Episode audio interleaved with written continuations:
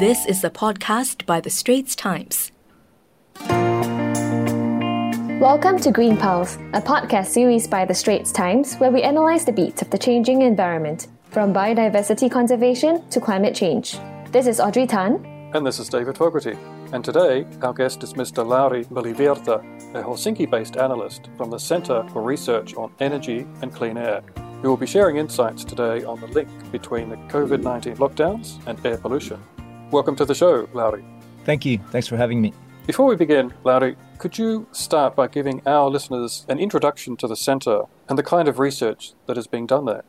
We're a new research organization that was started December last year to fill the gap between academic research and policy making and the kinds of decisions that are being made around the world that affect air quality and affect people's health. So what we do is we bring scientific modeling, data analysis and so on available to public debates and to decision making in a responsive way to hopefully inform decisions being made about energy policy and other policies that affect the air that we breathe. So, I Larry, one of the latest studies that the Centre has done is on how the lockdowns in Southeast Asia due to the COVID 19 pandemic has generally brought about cleaner skies in the region. So, could you just give us a run through about what the study found? We found a very mixed impact. I think it's best understood by how these lockdowns are affecting different sectors. So obviously, transport number of cars on the street in big cities has been affected in a very big way, as people living in those places can see, and that's resulting in much better air quality in places where those cars are a major source of pollution. One striking thing, though, is that in many places where people think of cars as the main source of air pollution, improvements in air quality have been much smaller, much less impressive than uh, people would have expected. That's true of Jakarta, of Hanoi, to an extent of Singapore, where shipping and industrial emissions are also significant sources. The places where we've seen the most dramatic improvements in air quality are places like Kuala Lumpur, Manila, where transport is the main source of emissions. Okay, and also you mentioned the extent to which air quality improves depends on many factors and it also depends on the sectors that are active. So, what are some other factors that could contribute to these differences? I mean, other than transport, there's also power generation. Maybe you could talk a little bit more about that.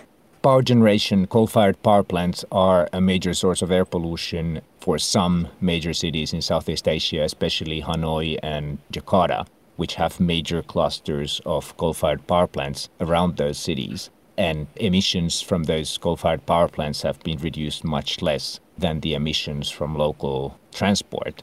So that's one of the reasons why Jakarta and Hanoi haven't seen as much of an improvement in air quality as those places that don't have coal fired power plants. Another sector where emissions don't go down because of this kind of a lockdown is household cooking and fuel use. So, in mm-hmm. those places where you have a lot of people cooking with firewood or other highly polluting fuels, you don't have a major improvement in air quality. So, Larry, just explain to listeners of perhaps why burning coal and coal fired power stations can lead to quite serious local air pollution, but also a bit further afield. I mean, what is it about coal and what's in the emissions that really can affect quite a large area, particularly around, say, Jakarta, which, as you say, has quite a number of coal-fired power stations around it.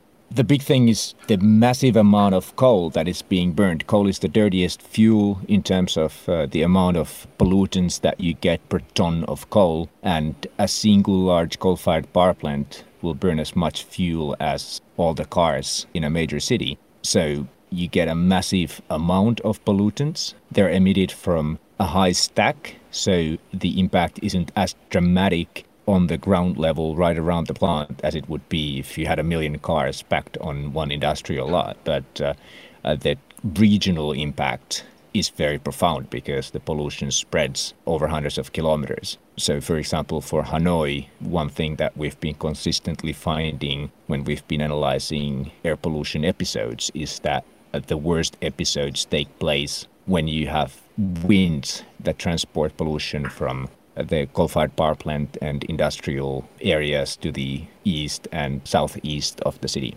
Okay. Now tell us a little bit more about the methods used in this survey, which looked at quite a number of cities in Southeast Asia between, I think, February to May. What types of pollution did you look at and, and what were the methods? For example, I think you looked at nitrogen dioxide using satellite imagery, for example. The challenge for much of Southeast Asia is that there is still a major lack of monitoring of air quality. So you have very few monitors, and those that we have don't monitor all the different species of air pollutants. That's luckily not true of Singapore. Malaysia, Thailand also have quite a bit of monitoring, but there is in Vietnam, Philippines, Indonesia, there is a major problem with the amount of monitoring that is available.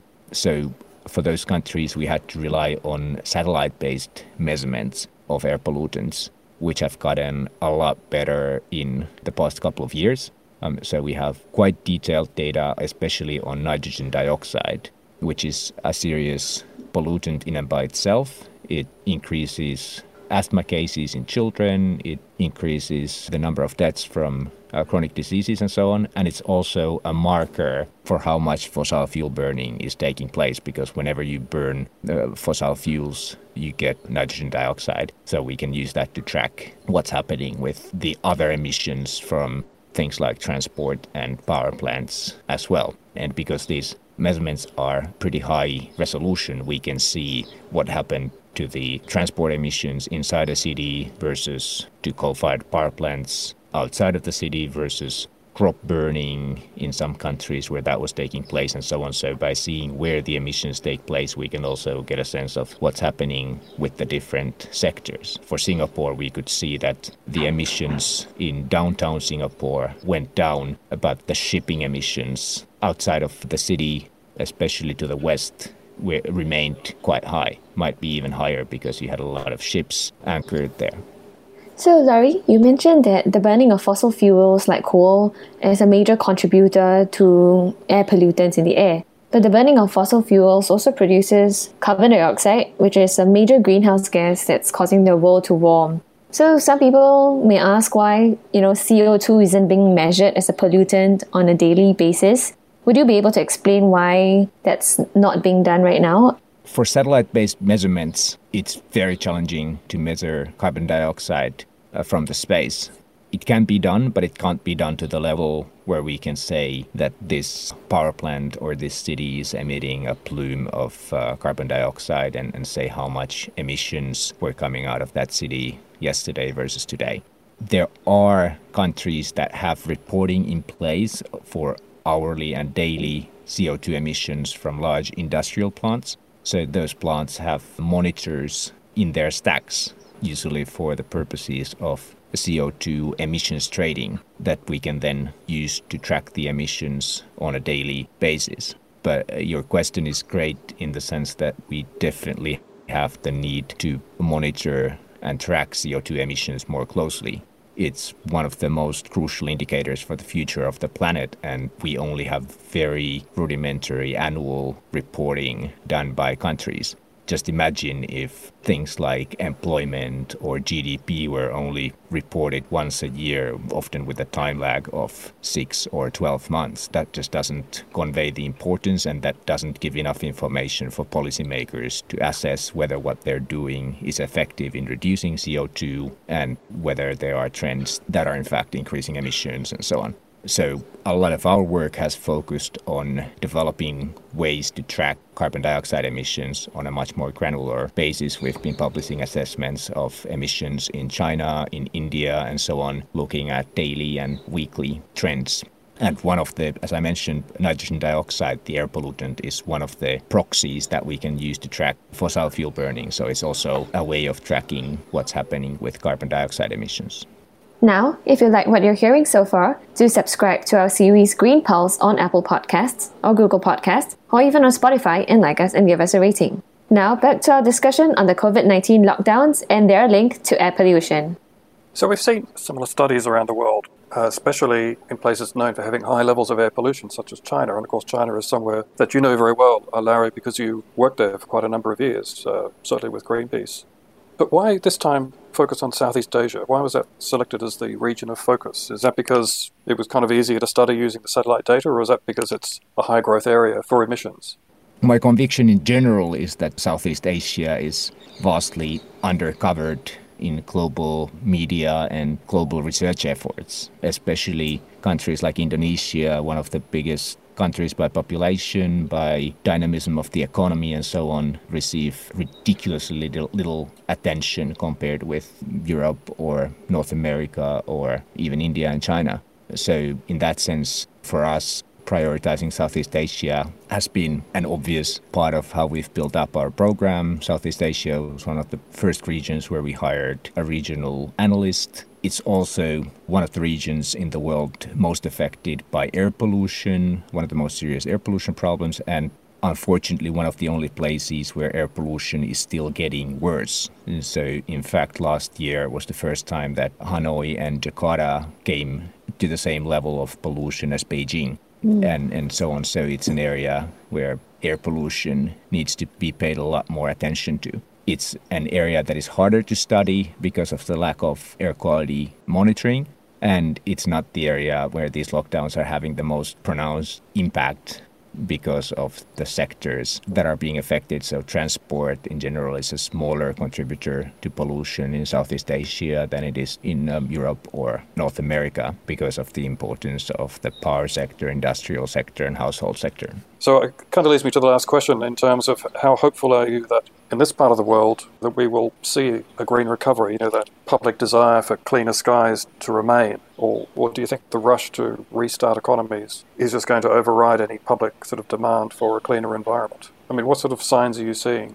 I think the big test will come when the pollution comes back. Will there be a reaction? If you think back to what happened in China, for example, so air pollution was really bad already 15 years ago. Then we had the Olympics in Beijing, a lot of effort to improve air quality, and then pollution came even worse. And that's when public outrage on air pollution reached the boiling point. Uh, one thing that I'm expecting is that those places that have now seen exceptionally, maybe unprecedentedly good air quality when the pollution comes back and health problems that come with it come back, then will that be a point when there's a major public reaction, a reaction that pushes stronger policies forward as well?